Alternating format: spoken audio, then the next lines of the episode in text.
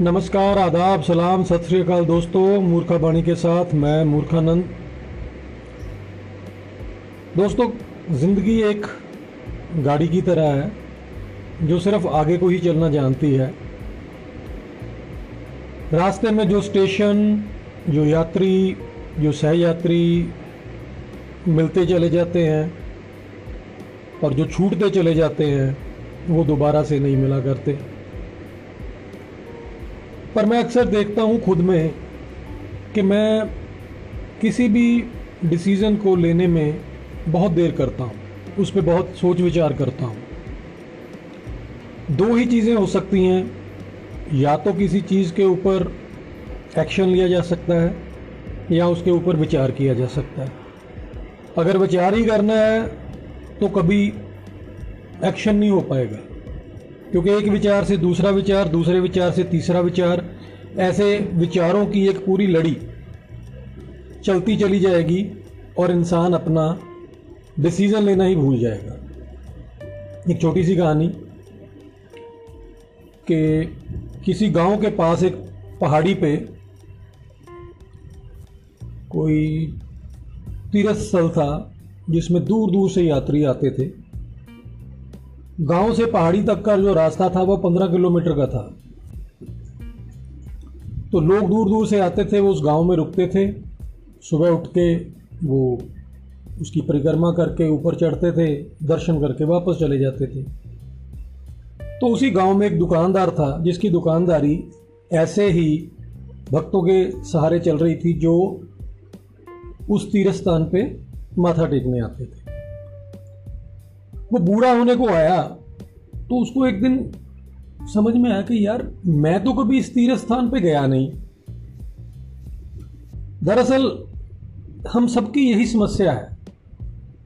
हमको लगता है कि जो चीज़ हमारे पास है, उसको देखने की या उसके बारे में जानने की ज़रूरत ही क्या है? हमारे पास अच्छाई है तो हम सोचते हैं कि हम अच्छे हैं। बट जब तक हम उस अच्छेपन का प्रदर्शन नहीं करेंगे, किसी के साथ उसको साझा नहीं करेंगे तो उस अच्छेपन का होना या ना होना क्या फ़ायदा है? तो इसी तरह से वो बंदा भी यही सोच के बैठा हुआ है कि मैं तो तीर्थ स्थान के पास में रहता हूँ तो मेरे को क्या जाने की ज़रूरत है? लेकिन ज़िंदगी के आखिर में उसको एक चीज़ का एहसास हुआ कि नहीं, मुझको भी जाना चाहिए। सारी ज़िंदगी मैंने उन तीर्थ स्थलों जो तीर्थ स्थान पे जो यात्री आ रहे थे, उन्हीं को सामान बेच के अपनी दुकानदारी चलाई है। तो अब उसने सोचा कि मैं लेके गया जाऊँ सामान। तो उसने ख्याल किया कि जो यात्री उसके पास में से सामान लेके जाते हैं, पहले तो मैं वो सामान इकट्ठा कर लूँ।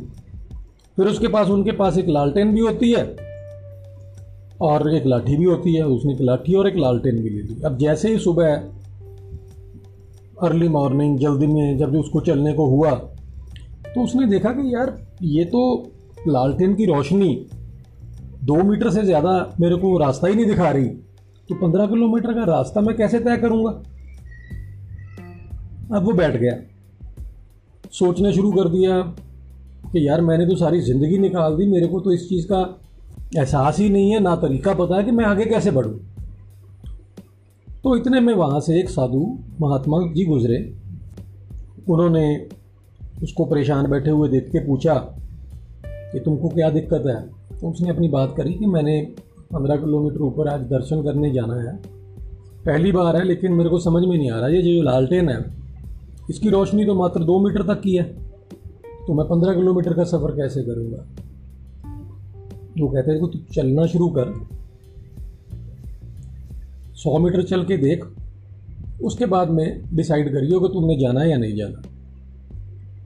अब वो बंदे को लगा कि चलो इस बात के ऊपर भी एक्सपेरिमेंट करके देख लिया जाए। अब जैसे ही उसने वो लालटेन को उठा करके चला तो रोशनी दो मीटर की आगे को सरक गई। वो दो किलोमीटर दो मीटर और चला, दो मीटर और। तो ऐसे ऐसे कदम करते करते करते वो पंद्रह किलोमीटर तक पहुँच गया। दोस्तों, जो इनिशिएट लेकर के पहला कदम उठाना होता है, यही आपको मंजिल तक लेके जाता है। अगर हम मंजिल का तस्वुर पहले ही करके बैठ जाए कि नहीं, मेरे को तो मंजिल ही नज़र आती है तो कभी भी हम रास्ते पे चल नहीं पाएँगे क्योंकि मंजिल तक पहुँचने के लिए जो तरीका है वो रास्ते पे चल के जाना ही है। ज़िंदगी में हम सभी ने कोई ना कोई अपनी मंजिल बना रखी है, सोच रखी है अपने दिमाग में। लेकिन उसके लिए हम सिर्फ़ मंजिल को ही फोकस करके चलते हैं, रास्ते को भूल जाते हैं।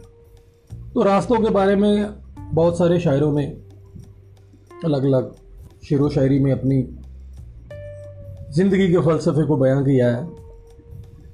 एक शेर है कि चला था जानब मंजिल, यूँ ही अकेला मैं, लोग मिलते गए, कारवां बनता गया। कि मैं तो अकेला ही घर से निकल के चला था।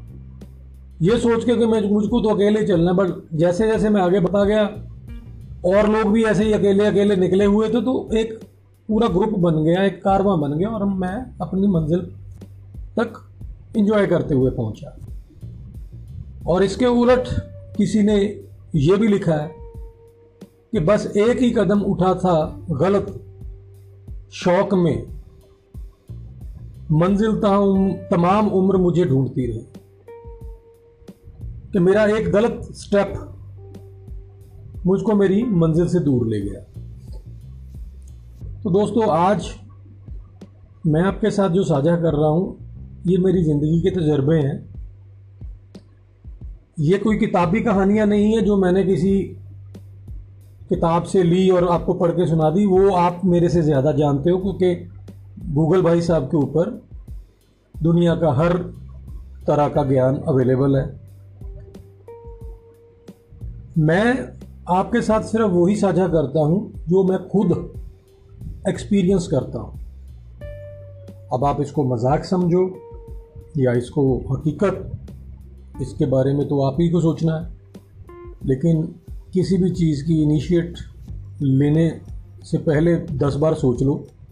बट जब आपने इनिशिएट ले लिया, उसके बारे में दोबारा से कभी किसी चीज़ के बारे में सोचने की ज़रूरत नहीं है। इसी बात पे एक शेर है।